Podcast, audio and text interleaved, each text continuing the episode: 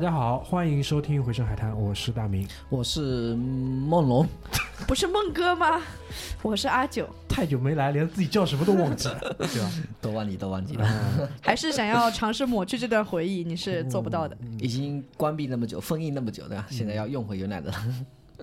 今天是我们三个人来为大家录这期节目啊，然后呃，这三个人的组合应该是第一次，海洋民族的组合，我可能对的，我可能就是拖拖了大家的后腿，对吧？二位二位都是这种远洋深海远洋深海民族，我们可能是这种浅海近海的民族，对吧？我们是在浪涛上滚打的，这是什么形容词？对，就是我的我的祖上就是能跟海洋搭点边的，就是可能是我奶奶那这一边，然后她的父亲是撑撑船的，就宁波镇海就是那边撑船的，嗯，哎，可以了，可以了，哎，可能也算是。靠水也是发的，遇水也是会发的。哎，那你温州人都说来说去对吧？一定就要先要发对吧？好吧，然后那个阿九故意提了这个海洋民族这个事情呢，其实也是想破题的，对吧？那接接下来就正式给他这个机会，好吧，让他把这个题给现在给大家破一下，到底怎么回事？好吧？这个课题呢，我坦诚的说，是随嘴一说的。就是说者无意，听者有心。对，这个契机是在，因为前段时间不是有那个英国有一个这个集装箱事件嘛，虽然是一个惨剧啊，但是就是各种各样的报道，就是层层揭开迷雾之后，发现应该来说是一个，呃。这个应该，我不想用那个词语，但是想要用非法这个迁移，非法入境啊，对吧？对吧？就是、嗯呃某度，好吧？嗯啊嗯那看完那个新闻之后，后来其实呃，大明也跟我们分享了一个公众号，呃，叫什么什么，在美国有个什么记者对吧？应该是央视的记者还是什么的，在在美国，然后分享了它里面分享了一些就是蛮呃匪让人匪夷所思的偷渡的案例。哎呀，我还是把这个词说，出来。因为主要是他开篇呢，CNN 放出来的一个消息呢，其实是让我们炸锅的。对，因为讲到了这个，对，讲到了 Q 可能是到了我们的瓷器国，对吧？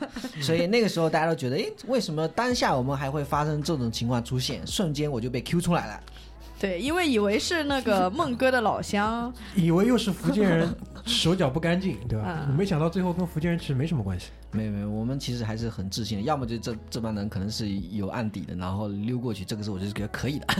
但，孟孟那个孟哥哥，啊 当时在群里不是一第一时间就出来表态了吗？嗯就是大概率不是这个福建的，对吧？我们要弄，对吧？要么就成功，不成功也是不上报的，啊，大家放心，对吧？就是讲，就是要做的干干净净，对，不？会给那个 人跟和人民添麻烦的，对吧？然后，其实回忆当时的这个背景，前面阿九提到了一点，嗯就是那个 CNN，因为对，当时还有一个问题呢，就是第一，它是发生在英国，然后英国又跟当时香港的事情是一条线上搭在一起的，对吧？然后国内呢是兴风造浪，谁是第一名？我给大家指出来一下，是胡锡进。谁是胡锡进？你们认识吧？环球时报的总编，就是就长得很矬、很土的一个人，好吧？然后最近借香港这个事情，反正也是挺跳腾的。然后胡锡进就出来讲，要要求英国出来检讨，嗯，为什么有这种没有人权、没有干嘛的事情发生，对吧？然后后面下面其实网友比他冷静，网友就说，嗯其实首先第一点，你都没有确认这是中国人？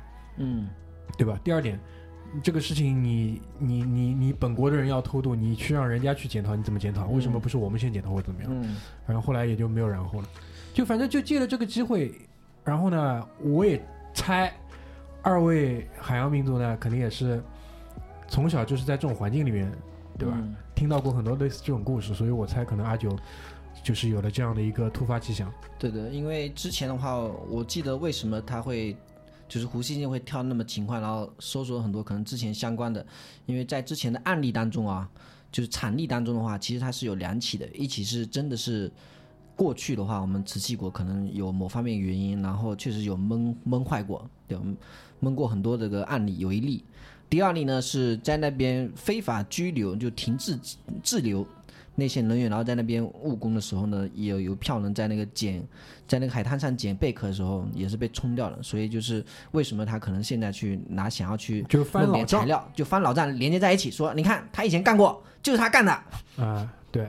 然后他可能因为那个时候呢，胡锡进刚从香港回来，他跑到香港去采访去了，估计也带了点情绪，然后回来之后就挺炸的，反正。然后后来几天没声音，反正因为这个事情很明嘛。对。因为其实第二、第三天基本上就已经披露出来了，不是中国人，嗯，对吧？只是因为这这个身材各方面有点像，有很多人他肤色啊很近的，这个是很近的。哎西方人是，而且越南人其实是那几个国家里面长得跟我们最近的。主要是我之前去越南的时候，还真的是融入当地的。啊，这我知道，这我知道，你不用不用再拿出来再讲一遍了，这我们都知道，对吧？这我们都知道的，好吧？所以就是又巧嘛，因为阿九就提出了这个问题，说那个这个能不能聊一聊？然后梦龙梦龙当时我不知道梦龙有没有表态，但我知道他肯定能聊，对吧？就不用 Q 他，你也知道他肯定能聊这个事情。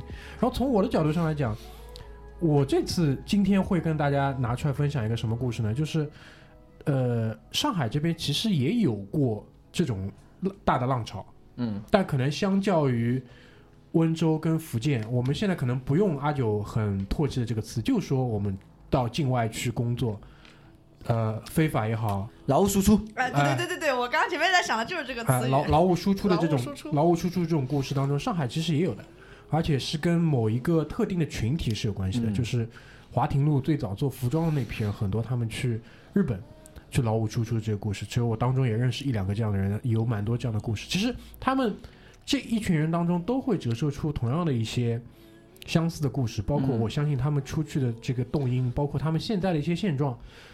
如果以比如说福建的、温州的跟上海的这些回头再来看的话，我不知道能不能找到一些共性或者是可以聊的东西。所以这就是为什么我们今天决定想要来给大家聊一期，对吧？包括从我自身的角度上来讲，嗯我一直很想再把那个口述的那个家族故事说下去嘛。虽然这不是我家族的故事，但是嗯我觉得可能对于，因为我们这个节目又有百分之六十的听众基本上都是来自于上海地区，我也想说给之后的人把这个故事可以延续下去。大家知道我们当时有过华亭路，对吧？有过那样的一个服装贸易的这么一个中华第一街。后来这批人他们又有一起去日本淘金、一起去打工的这样一个故事，然后他们现在又一起再回来，这其实是一个有一个时代缩影照片的这种记忆，所以我也想说把这个故事分享出来给大家说一说。发生在身边真真切切的一个历史，可能当你还是小的时候，你没办法见闻到，但它是真真切切发生在身边的。我觉得其实都是，其实嗯。从我这个年纪上来讲啊，就是我这个年纪，就今年三十岁的年纪来讲，嗯。华亭路我肯定是没逛过了，嗯，因为它最火的那个时候我都还没出生。但是华亭路后来它转移了之后，它比如说到了襄阳路市场，嗯。我不知道你们现在知道，就现在上海陕西南路嗯跟华海中路的这一块，就是环贸 I P I A P M 对吧？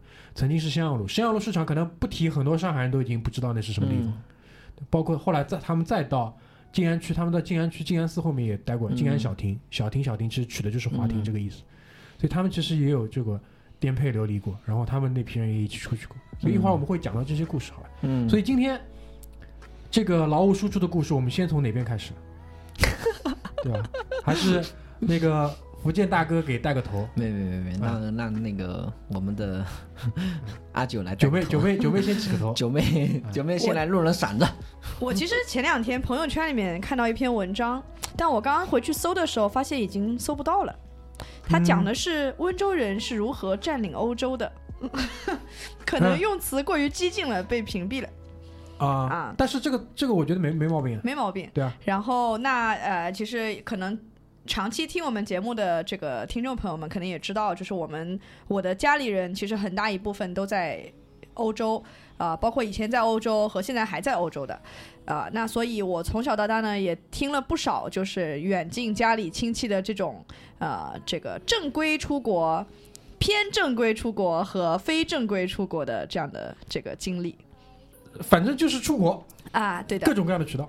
那么先讲正规出国就是就我是属于应该是属于正规出国的，就是呃是我妈就是在那边已经身份安顿下来了之后呢，就是我在十八岁之前做了一个类似于投靠，就是亲属投投靠靠的啊、嗯然后所以是这样是正比是属于比较正规的。嗯，啊，那以前也不存在什么这个呃什么投资移民咯，嗯还是留学移民咯，这种不存在这种的。那所以呃偏正规出国呢，就是可能类似于像假结婚喽之类的这种，嗯，就是在流程上是对的，但是道义上面可能不大对。就程序正义的，对，那这个已经算是很正规了。对，很还还可以，至少你有个 有个一听，有个可以坐飞机的渠道。对的对的。至少是坐飞机出去的。对的，听到这句话我要哭了。然后非正规的渠道呢就多了去了，对吧？我我前面讲到那个，我前面翻到那个公众号了，叫呃冰乳看美国，啊，我好像看过这个对，是应该是应该是你分享还是谁分享出来的？应该是一个一个呃这个记者，然后去呃就分享很多时事的。它里面就是在那段时间英国那个事情出来之后，他分享了一个就是采访啊、呃真实的这个呃曾经偷渡者的这样的一个经历。他有讲到说呃，比如说怎么样从啊、呃这个。去不同的这个小国家制造一些就是出国的记录，然后到了一个、呃荷兰机场，然后在机场里面会有人跟你接头，然后有那个 locker 里面放了假的护照，然后你怎么样通过呃这个隐瞒这个不同的呃海关还是怎么样，然后从荷兰再转到其他地方，就是一系列的听起来非常匪夷所思的这样一一顿神操作。那你这个有吧？你们身边有吧？其实有的，呃，我们家应该是啊、呃你先说完，你说完啊我问一个问题。啊，我离我比较近一点的，我们家的其实我听到过两两条路子，嗯一条路子是呃这个套头护照，就是 就是 剪照片，就是对，照片是你的照片，名字不是你的名字，胸是陈文龙的胸，然后头可能是葛大爷，对吧？就照片是你的照片，但名字不是你的名字所以你就需要去记一套，就是不属于你的一个个人的 identity，就是你的个人的信息，叫什么名字啊，然后出生年月啊什么，就要记一套跟你不一样的，然后再通过啊、我记得当时应该他们是从香港出去的，嗯，就从香港应该查的不是很严，然后从香港出去的。那当然还会有一部分的那个，就是真的是做集装箱，但是呢，呃，温州人可能比较这个自尊心比较强，还是怎么样呢，就是就不喜欢那种长远，就是远距离的集装箱，还是要想要做一些生餐。哎，就是 生餐服务。没 有没有，首先首先我们先定义一下这个远距离的集装箱是指因为你最苦的就是越越洋嘛，就是那种集装箱，对啊，跨就是大西洋做对啊，直接从这边集装箱就过去，这个是最苦的。你知道这种集装箱要做多久啊？你以前做这个，你有经验的呀？三十多天，三十多天。对啊多，天所以说很苦的呀对。但是啊、呃一般就是呃，我听到的比较那个的，呃，也就是就有点像。有点像啊，但我不知道这次欧洲呃那个英国的这个它是怎么个情况啊？就是它是陆地上面用集装箱来运，也有的呀，因为集集装箱这个东西呢，它的好处是什么？首先它是一个铁皮，它够坚硬；嗯，第二呢，它是标准化的。然后有所以它隐蔽性嘛，它因为它有标准化这个问题之后，它就解决了这个陆运运输的话，它的集装箱卡车都是标准化，所以它就是运输起来很方便。包括那个、嗯。呃最最有名的几个陆上运输，迪比辛克德国的都是走那个，包括马士基它也有陆运。嗯。反正还有一一点就是什么，阿九讲的，它隐蔽性足够高，因为它不像散货船嗯，或者是散货的那种直车，它上面只是罩一个雨布，对吧？对的，它这个好打包，对，就是你如果比如说它一个集装箱，它可能能放个三四十个人，里面可能你的生活东西它都给你弄进去的，嗯你也不用出来，反正集装箱密封性也没那么好，所以嗯等于它可以本身就可以透气的。然后呢，隐蔽性非常非常非常好，因为它可以混在其他集装箱当中的，就你也不用担心它我当中是没有一个硬货会不会被压坏，它不会的，因为它有四肢固定的一个结构能够支撑起来的。嗯然后呢，可挪动，就是我如果在船上的话，比如说我装卸到另外一个 A B 点的话，它卸货卸来，我可以再进行挪动的。然后呢，你基本上不会有人去感觉到去查，真的要去查的时候，他也抽查不可能每一个集装箱都打开。嗯其实最早的时候是通过这个坐飞机，因为嗯当时就最开始的时候，大家其实还没有完全的那么多防范嘛。然后慢慢慢慢就是呃，机场就空运这条路被就是堵了一一部分之后，其实后来就会转陆路。这个是比较比较长一段时间，可能有十来年的时间都是靠这个陆路运输，比如说从乌克兰啊，然后或者是从就是呃东欧一些比较小一点的国家入进入。哎，这就是其实就是我前面想问的问题。首先，嗯第一个的话就是说，呃，阿九前面提到坐飞机，因为当时可能是不是就是各国的这个边境啊，它的那个系统联网程度还没有这么好，所以说你这种套头护照，它有很高的成功率。对的，然后我还看过一个案例，就是他会用呃，会给你做一个日本护照，嗯因为以前呃，一个是长得像日本人，另外一个呢就是说以前呃那段时间是大家对日本旅游客，因为日本早期大家出去游对、嗯 reputation 也好，嗯然后呢呃游客也多，所以不容易被查。啊然后呢，其实他们会。呃，飞机到了那个机场之后，他们会猫在机场旁边，学日本人也比较好学，然后先等一个日本的这个航班到，到了之后他就混在一起。混在他们那个旅游团里面，所以就早期的时候，基本上因为呃日本大量的游客嘛，所以海关基本上就可能前两个人会严查，嗯，然后后面呢就基本上就看一看，你出示日本护照也就过去了。那这个所谓的早期大概是多少？一九八零年代吗？八零年代，我所接触到的基本上是因为我九零年代了，哦，就是可哦能，早期啊，早期是八零年代因为不可能再早了，对吧？那个还没有改革开放，也不让你出去。对，应该是肯定是七八年之后嘛，就可能对的，八八零、八五、八六这种。其实第一波的浪潮的话，应该是差不多可能是七八年那个之后一个劳务输出，因为那个时候急需外汇，所以他也允许就是你啊能出去牛逼的，人来了呢，急需外汇。就是就是它的发展跟改革，它需要外汇，它需要嗯。把这个门给打开，那就是我输送一点劳务出去，因为是就你的内部的话，就是劳动力太多太多了，你积压在那里的太廉价，然后大家送出去，嗯，所以早期那第一票的那个人啊，他真的是能够拿到纯非常正式的一个手续的，但因为大家都眼红嘛，你能出去，我干嘛不能出去？你出去的方法可能我也跟着你学，那个时候就是，如果一个人他是通过这种正规渠道出境去打工的话，他的收入跟国内，比如说同乡的人，他的这种差距可以有多大？你知道吧？你差很大，你在外面的话，你可能比如说那个八百美金，你国内那个时候能赚多少钱？八百美金是单位是什么？一年？年的？一年？啊、不不不，我我看看啊，那个、我估计差不多可能是年收入吧，差不多。能够达到那个年收入。嗯，其实相当于翻一个个翻一个汇率嘛，基本上。对的，不不止翻汇率，你那个时候国国内才能赚多少钱？很少那个时候美金是多少？那个时候的我记得很清楚，嗯那个时候的英镑差不多一比十五，一美金比十二，十12二到过啊嗯，十二那个十二是那个在差不多一零年啊，不在那个零八零七年的时候那，你说的那个劳务输出的时候，那美金翻的还要厉害那。更厉害了，对啊，很厉害的。总之就是天壤之别。其实就等于你在国内跟国外差不多能够差个十几二十倍。OK，嗯嗯，然后而且是就是还有一个问题就是，可能那个时候在国内也没有这么多机会。你没那么多工作机会。对。第二个话，你没原始基基本资本积累，嗯因为大家都是耕地的，嗯，对吧？嗯然后嗯你做生意的话，也没有那么健全的一个机制给你去运行，对吧？你也没有材料，所以这个都是一个第一批出去那些人他所带来一个利益的一个吸引，然后才导致后面第二批开始大陆陆续出现这种偷渡行为。那刚刚 Angel 也说，就是呃，就是阿九也说了。就这个东西呢，其实早期的话，他没防范，因为根本就不知道你会干这茬事。但没防范的同嗯时，他肯定目的地的那一端也是有这么大的需求啊。啊，是有需求的呀，对吧？比如说你到那个日本啊，嗯，他就是需要你这些人去打扫那个地下的一个水沟，因为啊他们自己的这个是我听国人他不用去的呀，他自己不想干的呀。对那你怎么办呢？你只能说我能够去拉一些黑工的，对吧？嗯然后拉一些黑工，你去帮我清洁掉。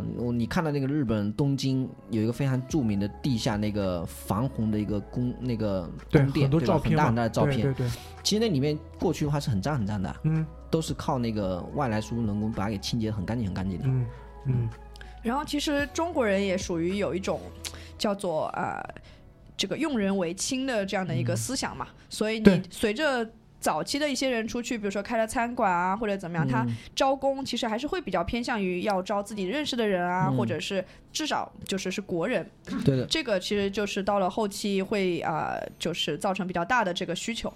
嗯所以就会有更就是其实也也联系到说，嗯、如果你是要呃偷渡出去的话，你的这个呃金额支付方面的这个问题。我记得原来那个呃福建人这个集装箱那一集的时候，应该有多少讲到过一些的，就是他、呃其实当然是呃要先货到才会付款嘛，嗯，就是人要先到，呃，到了之后，然后那边会打电话报平安，然后这边的话呢，家里会付一个尾款。嗯这个我比较有经验。哎，那说你收到过平安电话对吗？当年 没有帮家里去交过尾款，当年就是没走成功过，钱都已经准备好了。啊、他是这样的，比如说之前的话，呃，我有有我有那个之前规划过去瑞士，哇，那个时候因为去的人少，所以等洋气洋气 然后那个是十五万，就是手哎，续费。跟温州这个费用一样一样对吧？然后十五万，那办的是那个留学的一个方式嘛，所以稍微呢就可以坐飞机过去啊，不用那个偷过去的。然后差不多你前期的话，你得先交个五万，就因为他得保本啊，你五万块钱拿去。他搞所有的材料嘛，对吧？嗯你至少也得花个两万块钱，然后五万可能，那你自己有一点点诚信或者是胸饰，对吧？哦，我是要乘一斤，乘一斤，诚意金对的，诚意，就是我要出去的，对啊，你不是瞎搞的，对吧？你们给我弄。然后到了那边之后呢，在只要你到了那里，你就要打个电话，就是十万块钱，就是家里就转过去给他，这个这边嗯一笔勾销。但是呢，你能不能在那边工作是你的事情，就跟他一点打扰，他只负责把你人送过去就结束。但是他到了后段之后，是不是有新的一些服务的提供商出来说，我在帮你找工作呢？这个呢，其实为什么啊？就像刚刚阿九说的，就是大部分来讲，你已经有第一代人在那边，他已经有一定基业了。啊，就他已经帮你搭好一些呃赚钱的一个方式的，就是你要这部分么餐厅钱舌头赚不了。赚不了的，因为你可以你是自动的，就你可以包给舌头说，哎，我要不要一条龙服务，能够给我加个工作，那可以，你再给我加个五万块钱，那其实没意义的呀，因为你到那边的时候，自然而然会会有人需要你的，嗯嗯嗯就你哪怕你自己去其他地方工作，他都可以有这个机会能够糊口的。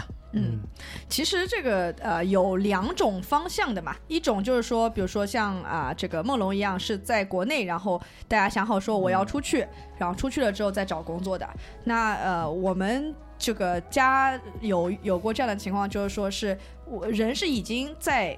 欧洲啦，那他就会可能开了自己的餐厅啊，或者是开了自己的商店啊，然后说那我需要一个帮手，然后就会就会他们就会有这个这个从这里送人过去，这个叫做呃嗯，家乡给你海选了一轮，不能叫妈妈桑，这个叫做接头人，嗯。他就会帮你在家乡去物物色。色有想要出来的小伙子，然后呃就帮他搞出来。搞出来之后呢，就是啊、钱也不用这个小伙子家里出，就是钱是由这个雇主来出，嗯。然后，那你就可能要签一个，比如说多少年在我这里工作的，然后我帮你一点一点把这个这个钱花呃这个还完，然后你就打工还债，嗯就类似于这样的顺便。混个身份。哎，对的，就这是、个就是这个是一个呃主动去这个找这个资源的过程，是两种。我们有很多以前上海统计大学的啊毕业的啊，都是签了两年去德国工作的，然后那里读书都是这个样子，一样的套路啊。从这个八零年代非法劳动当中获取的精髓，嗯，那当时就是梦龙，你这个瑞士的故事里面，就是为什么失败了呢？呃，失败是因为实在来讲，就是材料的难办。瑞士那个国家到后面的话，它的卡是卡得很严的，就不是你那么容易出去的，就后面舌头自己放弃掉的。最最有名的几个高福利国家，对的，它非常高福利，而且讲实话，在那边的话，如果你真的过去的话，完完全全就是你能够支撑起不单你的学业，都甚至是你家庭，在中国的家庭都有办法 hold 得住的。我好奇问一嗯嘴，当时是怎么选中了瑞士呢？因为我听到如果入口、入口在瑞士的这个听到的很少，大，感觉难度听到很少。非常非常高，因为首先第一个啊，嗯。就是去的人少，就等于哦就是还是风险率低，拒签率低，嗯对吧？他他也得要成功率啊，因为你去这种热门国家，美国、英国、日本这种都是已经非常熟门熟路，乃至哪个地方的可能都能够看得懂你这个中文字的。嗯可惜了，可惜了。如果当时梦龙如果去的话，其实已经控制了现在瑞士瑞士的整个华人市场，对吧？嗯，可惜了，对，没没给你搞出去。就是凭你的凭你的这个本事，我知道了，到了那边之后肯定是搞得定的。对，可惜就是没去成功。还能活得下去的。嗯，蛮好的。那那个不知福建人民还有呃一些什么样的好玩的这种路子？我接着野路子，你我我接着你那个呃说，就是刚刚我们的阿九九妹有提到过换那个换那个套头。护照套头，嗯。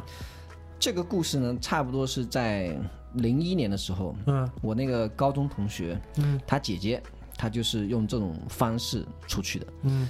就是找了一本护照上面的照片跟他很像的，那时候是英国的护照，嗯。然后呢，从那个福建去的泰国，兜了可能是有将近两个星期，两个星期之后呢，又回到了马来西亚，就类似于刷那个刷那个额度积分，对吧？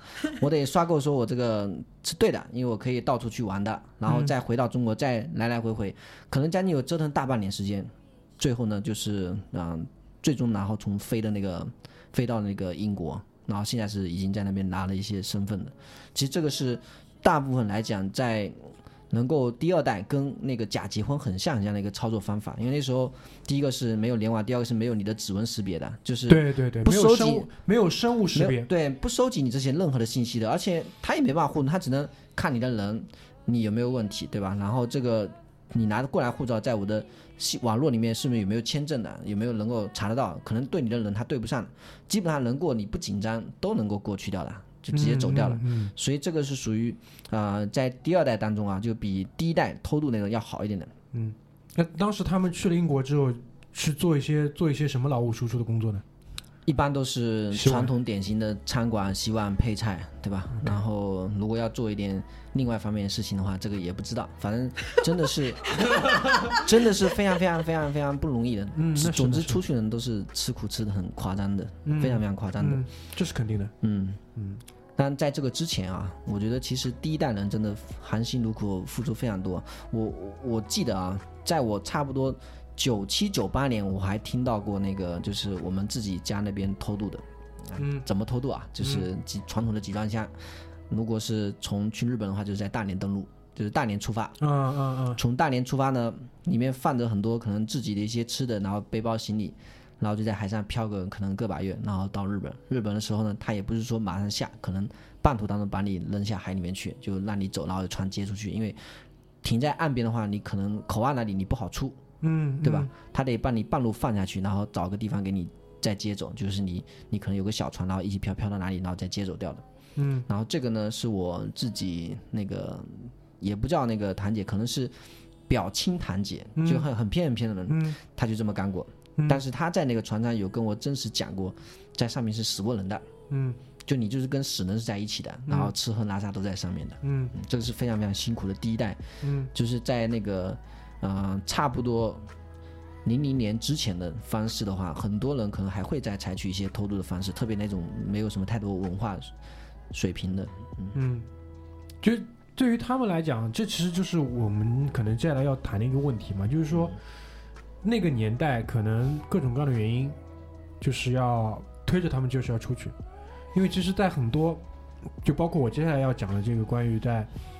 呃，华亭路的这个故事道理也是很类似的，就是他在国内因各种各样的原因，就是很多这种正规的所谓的这些向上通道，其实对于他们来说是关闭的。即使你再努力，即使你再怎么怎么样，可能因为各种各样的原因，政治原因也好，身份的原因，因为那个时候还会有这个问题嘛，嗯，呃，身份的原因，呃，历史的原，因对的，对的，然后还有一些可能各种各样的原因之后，嗯。他们被迫去选择这样一条路，然后这嗯。其实风险跟收益就已经嗯。摆得很清楚了。对的，就对于我不知道，就是因为很多时候我们比如说讨论到呃温州的时候，会说为什么温州包括在温州附近的那个丽水，嗯。道理都是一样，因为说那边耕地太少，青田，哎、包括中国侨乡，哎，对，包括那些地方，他们会说，因为那边耕地非常有限，养不起这么多人。但倒推回去讲，其实我们从很早开始，我们国家其实就是有这个劳务输出的这个传统的。嗯。美国去修铁路，你们看过那个那个那漫画吧，《画英雄》，嗯，就是有个电影没看过，没看过。嗯。就是什么什么郑伊健、谢霆锋那个，就是讲什么到美国劳务输出那个，嗯。也是类似的故事。就是现在这个传统，只不过当中可能因为两次比较嗯。大的大战，包括大战当中我们也有很多劳务输出，去有的。去挖战壕干嘛的都有。嗯。就是到了现在，你们还听到过吗？就最近这几年还听到过有啊？最近的话是不会有的。最近几年要么就是。呃，投资移民，要么嗯就是留学，因为你留学现在太好办了，嗯你随便一个什么，就是就学校都都办过去了，太好办了。嗯，野鸡大学都很好去，先去个语言学校，然后在那边待一待，然后再刷到学校，然后再出来。因为当时的那批人更多的其实是什么？要他要去赚钱，嗯，对然后，很多时候钱还是往回寄的。对的。但现在就是还要再这样出去，他们、嗯。我不知道，就是你们现在家族当中还有这些人，就是现在还要拼命再往外去的吧？我身边没有了，没有了，都是在往回走。现在，嗯我我我是没有的，就是有的话也都是出去做生意的，就是就我之前那个有一个家族就在那边来飞的莱索托国中国里面做生意，嗯开超市啊加油站啊，嗯然后服装啊什么的，就以这个地方居多的。如果你再去其他地方，其实就很少，因为基本上你出去，要不也不是，也真的是家里很穷的或者很不光彩。因为大部分人现在都看着你真的出国偷渡务工啊什么的，基本上都不大大家觉得不会看。对的，因为你想想看啊，你出去外面的话，现在你的工资水平比国内你也没有高很多的，嗯而且相比较而言的话，你单单那些债务啊，因为很高的啊，你比如说真的要出去呢，肯定是没钱的，对吧？你那个弄个二十万的钱的话，你正常利息是一分三，一点三分的，嗯。这是很高很高的，你是高利贷的。嗯，你其实如果出去的话，你的工资没有兜得很住的话，你其实等同于白出去的，没意义的这样，还帮人家白打工打工个一两年。我觉得也有一种可能性，是因为我们现在都生活在城市嘛，包括我们主要的家族也都生活在城市里面，所以其实现在城市人真正要去这种劳务输出的，其实会比较少。嗯，可能农村或者是比较偏远的地区，有可能还有这样的情我觉得。还有一点呢，就是我们现在国家劳务输出也正大光明化了。我们你想在全世界各地造高铁、造大的项目，其实很多都是是的可能是阿九说这些，就是如果你现在想要真的去赚这种快钱、辛苦钱的话，有很多渠道的。当然，你可能要有点基础的这种嗯，活儿在手上，对的。大概是个样子。有一些技术类的劳务的话，基本上都有一个公司的公司代更不一样码吧？对吧比如说我们华为有很多在外面造基站啊，然后修水坝什么，这个是完全是有中建路子的。做那个对做那个搞建筑对吧？因为他嗯只能相信中国人，嗯，勤快嘛，然后按时嘛。嗯那另外一部分的话，就这个东西的话，就是真的很少很少可能会会有遇到的啦。啊，我忘记说什么了。哦，而且现在很多的这种以前我们呃这个中国人会愿意去干的一些、呃比较稍微低一点收入的工作，嗯。现在其实基本上都被呃越南人啊这样。餐呃厅这些，对，都被他们取代了。比如说，包括以前像我在美国的时候，你如果碰到那种啊、美甲店啊、嗯洗衣房啊，基本上这种都是越南的非常嗯。非常多。现在我们我们出去还是搞一些比较高级的，造造造桥、造路、造高对对铁，技术工，技术啊 这种带项目的，因为你国内的话，呃刚刚想说就是国内的劳动力成本啊，你你摊算一算，一天三百块钱的水泥站师傅是已经很便宜的。啊，这个你懂呀，我们又 我们又不懂。如果你三百块钱等于他干嘛？比如说一个月干个二十五天，对吧？每个星期休一天的，这个很正常的，对吧？然后你可能也有七八千的，而且你的活是不停的，因为现在的话，这种在四五线底下的话，这种劳动力是非常稀缺的，而且以前的话就是大家赚完钱盖房子，这种劳动力是很少很少很少，大家都往外面跑的，大家偏向于城市化生活，所以家里的那种劳动力成本是非常非常高的，城市也是一样道理的，嗯所以他出去已经没有什么价值意义了。嗯，就我可能在家里，我这个干完工，对吧？然后自己烧烧饭，喝喝酒，晚上可能能够老婆老婆孩子热炕头，对吧？嗯生活有滋味。你出去外面一个光棍儿，嗯，你还得担心老婆在家里干嘛，对吧？我还在想，以前可能本来要去做这种劳务输出的，嗯呃，男男女女，可能现在都去做直播了，搞不好。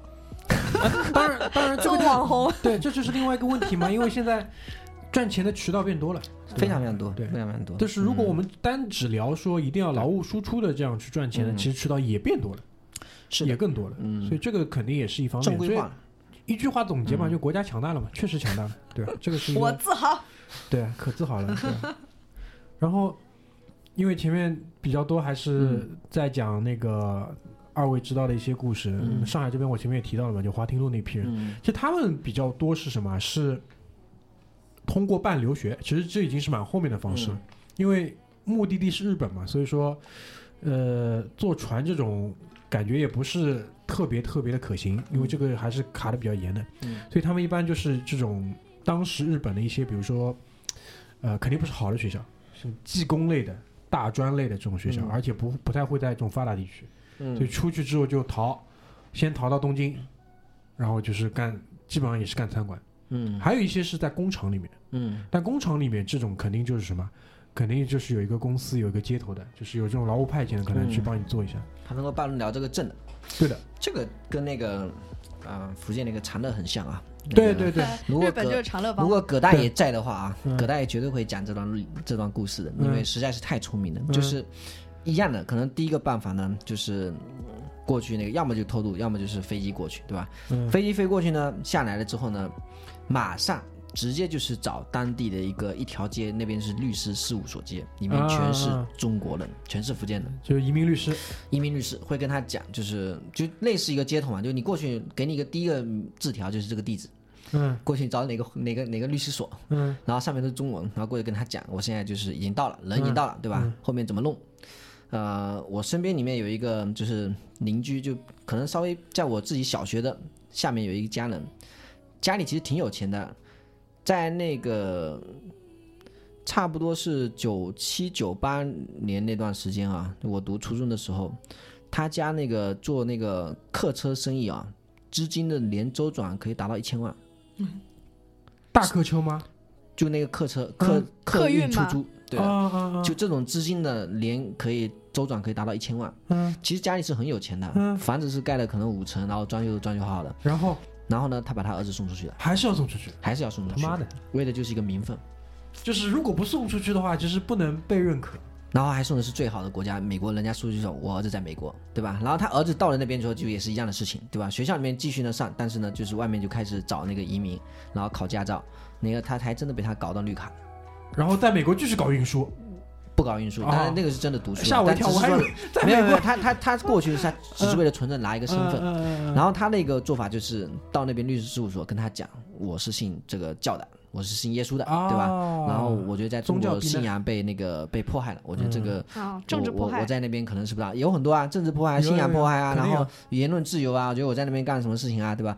然后就是寻找各种一些途径，然后打官司，打打打打，可能就是美国那边他有这方面的那个法律嘛、条文嘛，对对然后，就留下来，然后过几年什么拿个绿卡，就这种方式的。凤姐不就是政治对庇政治庇护吗？他他这个真的真的是迫害，嗯，真的是迫害。凤姐这个真 就是他在被我们口水迫害了。呃，凤姐在那个法拉盛吃麻辣烫的那个照片，凤姐是最最近很胖，不知道不知道你们还关注凤姐吗？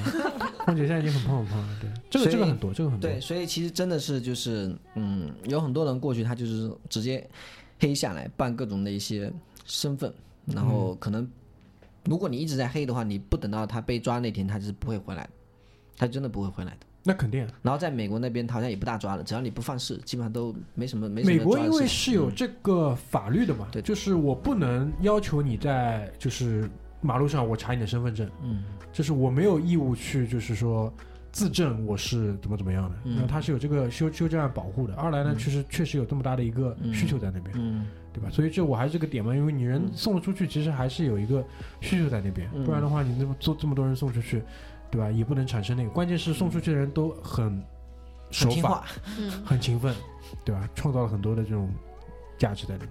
嗯所以这这就牵扯到下一个问题是什么？就是国家认同、身份认同跟个人嗯奋斗之间的结合。嗯这个其实前面已经提到点，我在我不是在问你们吗？现在还有人这样出去吗？嗯你们都说其实已经相对来说比较少了。那就是嗯就你们了解到，当时比如说阿九一直在讲，很早的时候，早期那那些人他出去的时候，他有这个概念吗？就国家认同、身份认同的这个概念吗？有金钱认同，这就我只认钱。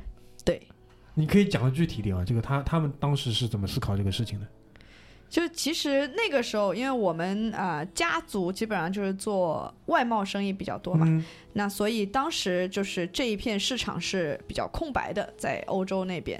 啊，所以温州人里面流行一句一个小的这个呃小故事啊，就是呃，比如说有人到了欧洲，呃，有人到了非洲，然后卖鞋的人啊，到了非洲看非洲人是不穿鞋的，他就很生气的回来说，人家都不都不穿鞋，我怎么把鞋卖过去？嗯但温州人过去说，哎呀，太好了，人家不穿鞋，我可以把鞋卖过去了。嗯就是这个道理，就是呃，嗯当时在欧洲的这种小商品，包括这种呃，这个叫做嗯。就小的这种工业，轻工业、轻工业，服装啊、鞋啊之类的这种呃配饰啊，这种就其实是非常非常市场非常大的，所以大概在应该是在八五八五后到八呃八零年代末九零年代初，就是这段时间，所以其实呃，我们家也其实基本上是赶上了这一波的这个这个潮，所以在在啊、呃在欧洲，然后呃有第一第一波去，然后再靠着这个就我们前面讲到这一波带一波的这个潮流走出去的。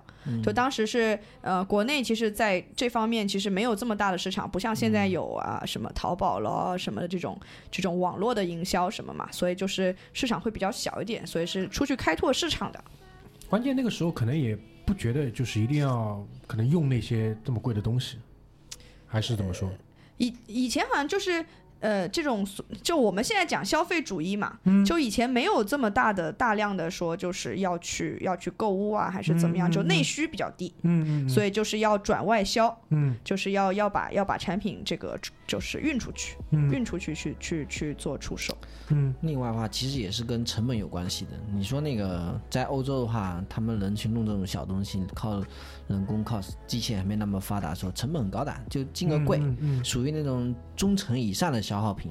你突然间来个这成本这么低的过来充斥我，等于人人消耗，那当然它市场是在那里的，就你的。你的中低端下面市场是被你给吃掉了，所以嗯自然而然就是有一个有个机会嘛。嗯所以就是呃，这个金钱认同，就它还是、还是逐利的，是因为刚开始肯定是逐利出去的。嗯但我其实觉得到了那边的人呢，国家跟身份认同，它其实还是非常强烈的。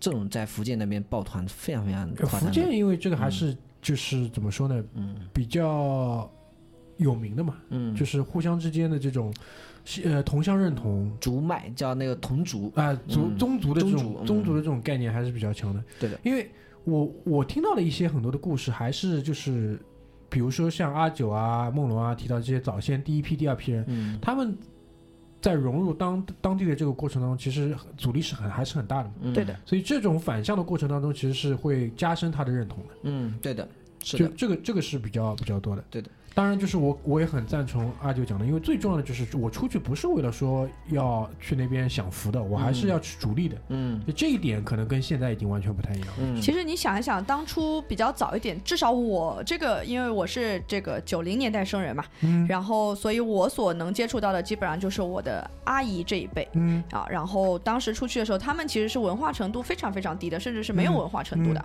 所以他。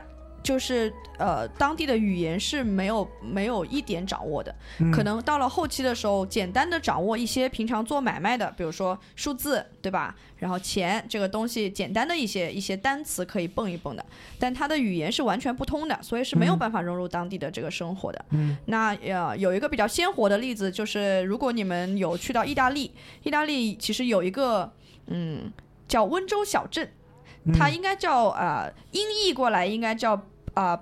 巴拉多还是什么之类的，嗯就很像这个这个音啊。然后当地呢，就他们给我举了个例子，说那个地方都是温州人嘛，嗯然后有人出来兜售西瓜，嗯一个呃意大利人出来兜售西瓜，嗯说的是温温州话，就是他说的是就温州话讲的是很甜西瓜怎么怎么样，就是对用温州话讲的，所以就这个嗯。这个，但我是就是传过来的这样的一个故事啊，就说明了说明了一定的问题吧，就是嗯。当时到了之后，大家就是其实也是迫不得已，就只能是互相的这个呃互相支持，嗯。然后一一一直到了就是我们上次去布拉格，我们碰到的那个、嗯。就我的表哥，嗯。他是呃就他是八零年末对八零年代末嗯。生人嘛，所以嗯。是他是开始就真正真正出生在当地。读的是当地的学校，然后所以语言文化各方面其实都是完全融入当地的，嗯。所以从那里开始才慢慢慢慢就是就是我们可以开始融入当地的生活，嗯，就不再是真的跟只跟比如说自己的这个族群人一起玩，或者是嗯只跟中国人玩。嗯，那他也不存在身份认同问题的，因为这个已经很清楚，人家就出生在那里。嗯，哎，对的，对对对，OK。那就是我不知道你们身边还有没有现在还削尖了脑袋要移民的人有吧？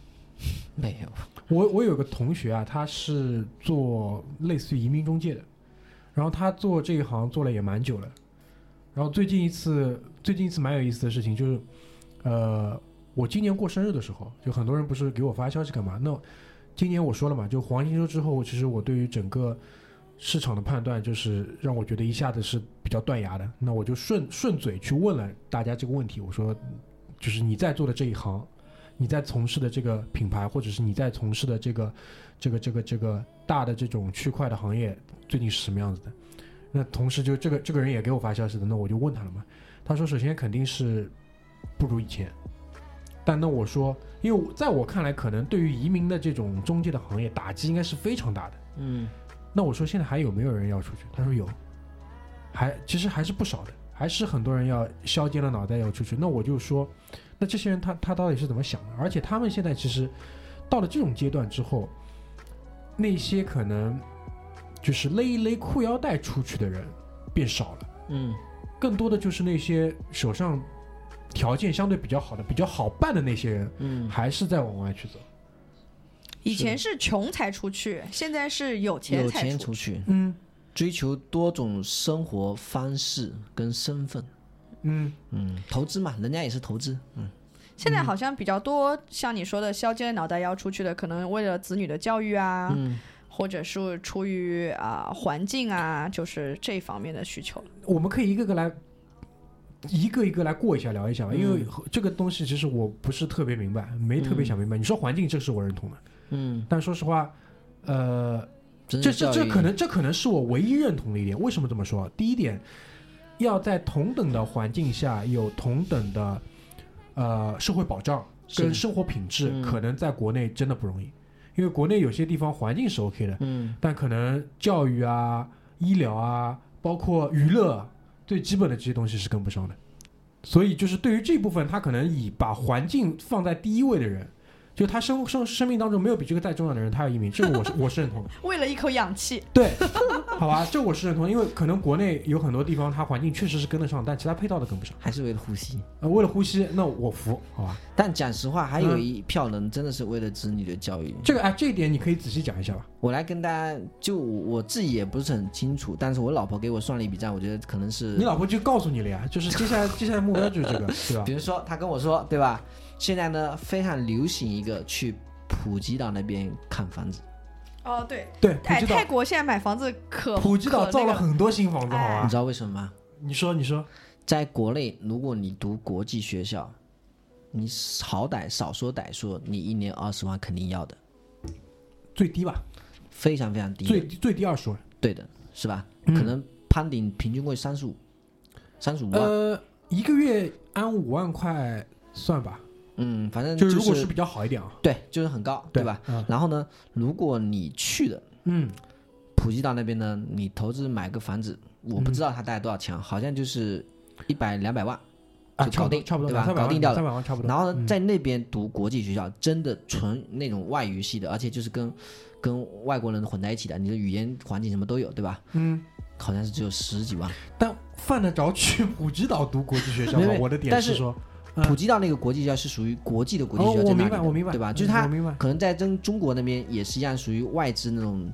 教育机构在那里的。嗯嗯嗯，然后这里面的各种的学习啊，人家因为是当地最好的学校，你可能他们泰国本地人他也没办法送进去嘛，要么他们自己那边有钱的人往里面去送，嗯。所以等于这个学校的 profile 呢，它很好，嗯，所以很多人可能会曲线的。我知道，就是先读了普吉岛的国际学校是的，然后我去美国上初中、上高中对的。干嘛的，跳板跳板是的，就是往外面去跳嘛，好跳嘛，对吧？嗯然后怎么来讲，你至少这笔钱你等于省下来，你还弄了一套房产，而且教育的环境氛围还更好，而且又是在国外的呼吸一下，对吧？嗯嗯，我觉得可能教育不会是唯一一个原因，但它可能会，也许比如说你考虑的时候，你会考虑环境、加教育嗯。综合的原因，嗯那我觉得就非常合理了。因为嗯确实在国内的话，这个教育很烦很烦，你得找对口，你得找你。如果你真的去找国际学校，大部分的国际学校都离你的家很远的啊，因为都是在非常偏郊区的然后你搬吗？你搬的话，你得买房吗？买房来租房吗？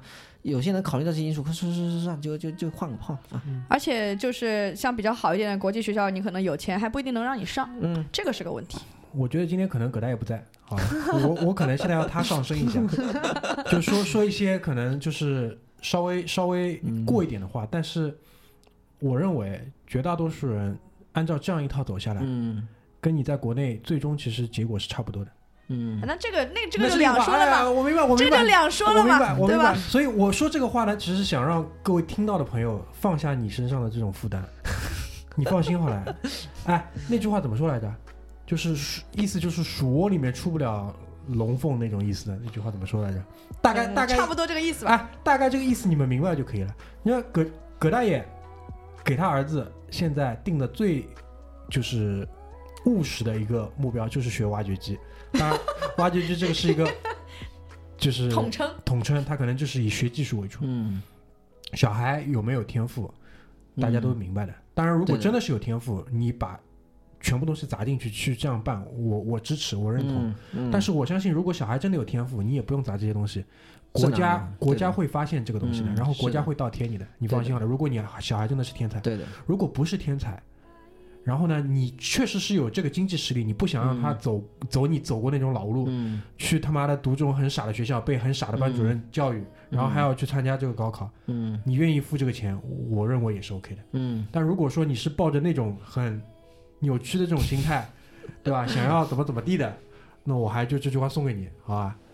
但是就是啊、我我套用一个就是我爸妈的理论啊，嗯就是他会觉得说，那呃，我把这条路给你铺好，我把最好的这个条件啊，然后嗯最好的这种资源给到你，嗯那最后从这个资源里面你自己能够得到什么，然后你自己能创造出什么，那是你自己的事情嗯啊。这个我觉得就可能会是一个比较比较冷静、比较理智的一个想法，我觉得嗯，啊，因为其实每一个呃这个父母都会希望自己的孩子是天才的。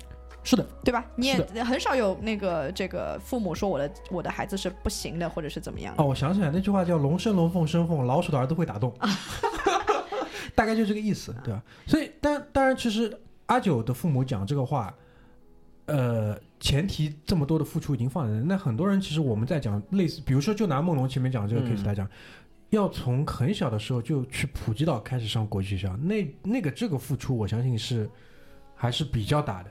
嗯还是比较大的。包括有很多很多人，他比如说还有一些是把小孩就生到美国去的，嗯嗯现在还把小孩生到美国去的，嗯包括前两年刚刚生的，那可能真的我不我不清楚会会怎么样，啊只能说嗯，其实以前的那个呃节目，蛮早之前我们就是就是聊那个美国的那个、嗯呃见闻的时候，那、嗯。那个时候我们就聊过这个话题嘛，就是嗯。到底要不要把小孩送出去？嗯。好，我的观点一直都是，如果你条件各方面是 OK 的，嗯。那这个呃上海话叫皮子夫子，来都来了，对吧？对顺顺顺便搞一搞，没问题的。对的，但是如果至于说像啊、这个大明前面说要削尖了脑袋，这个然后从小要送到普吉岛，普吉岛上这个，然后就搞得非常非常的，就牺牲了自己的这个生活的这个质量，要去为小孩怎么怎么样，我觉得这个是真的是没有什么必要。呃，我们以前吧，我忘了是哪一期啊，讲过这个事情了，就是基本上下一代教育三个东西嘛，财富、认知、教育，三三个东西是要齐头并进的。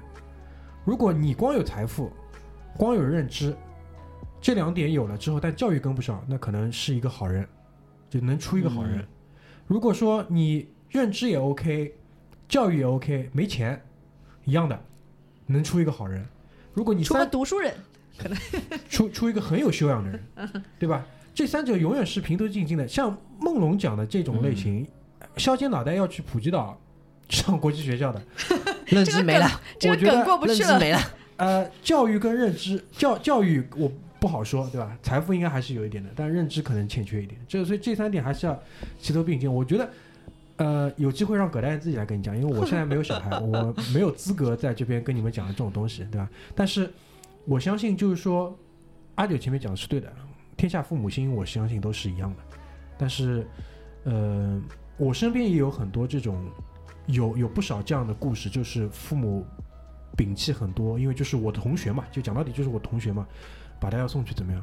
但最后就是可能自己都觉得不合适，然后再回来，然后再重新参加高考，然后再一路上上来，也也是一个很好的一个人。嗯到最后，我觉得这个都是没有问题的。但我们今天要聊的这个劳务输出这个问题，我觉得就是身份认同，在我看来，特别在现在这种当下，国家认同、身份认同还是蛮重要的。嗯，一定要把这个东西先想清楚，再来搞后面个人奋斗的东西。把小孩送出去其实是个人奋斗的一部分，因为你在外面读书，其实也是你在个人奋斗。你把这个东西搞清楚了，你再去定后面的路可能会好一点，对吧？特别是现在这种比较特殊的时刻，嗯，因为大致上，因为讲到了这个劳务输出嘛，以前很多还是，呃，怎么说，不情愿或者是没办法。被迫，我相信有办法的话，很多华庭不会出去华亭路那批人，嗯绝大多数都不会出去，对吧？但现在更多的是你劳务输出出去，真的是去赚人家的钱去了，嗯，所以这个还是我觉得不一样的地方，就是赚大钱去了。好吧。所以关于这一期，我不知道你们还有什么想要补充的吗？还是要这个量力而为，好吧，嗯各位量力而为啊。量力而为。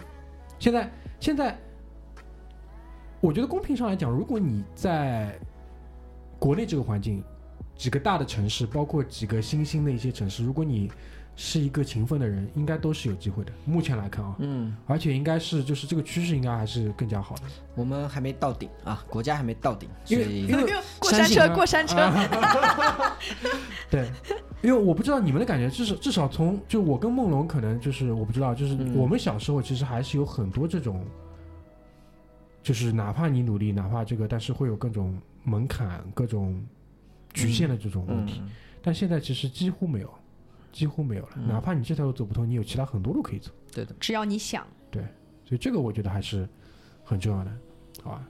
然后这一期我觉得挺危险的，当中聊聊了不少东西。对我感觉就是要 我们已经尽可能的避讳了。但是其实，如果如果这个审查人员你听到这里的话，其实你可以感觉得到，我们还是很正的一个思路在说这个事情，对吧？对的，嗯，要不要背一遍八荣八耻，镇压一下？八荣八耻可能没用了，对吧？就是哎，星辰大海，星辰大海，对吧？这个牢记使命，不忘初心，好吧？嗯 不忘初心，不忘初心啊。还是祖国好啊！嗯，那肯定啊，这个这个对吧？很光荣，好吧？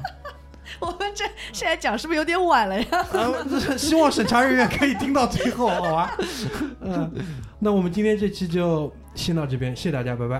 拜拜拜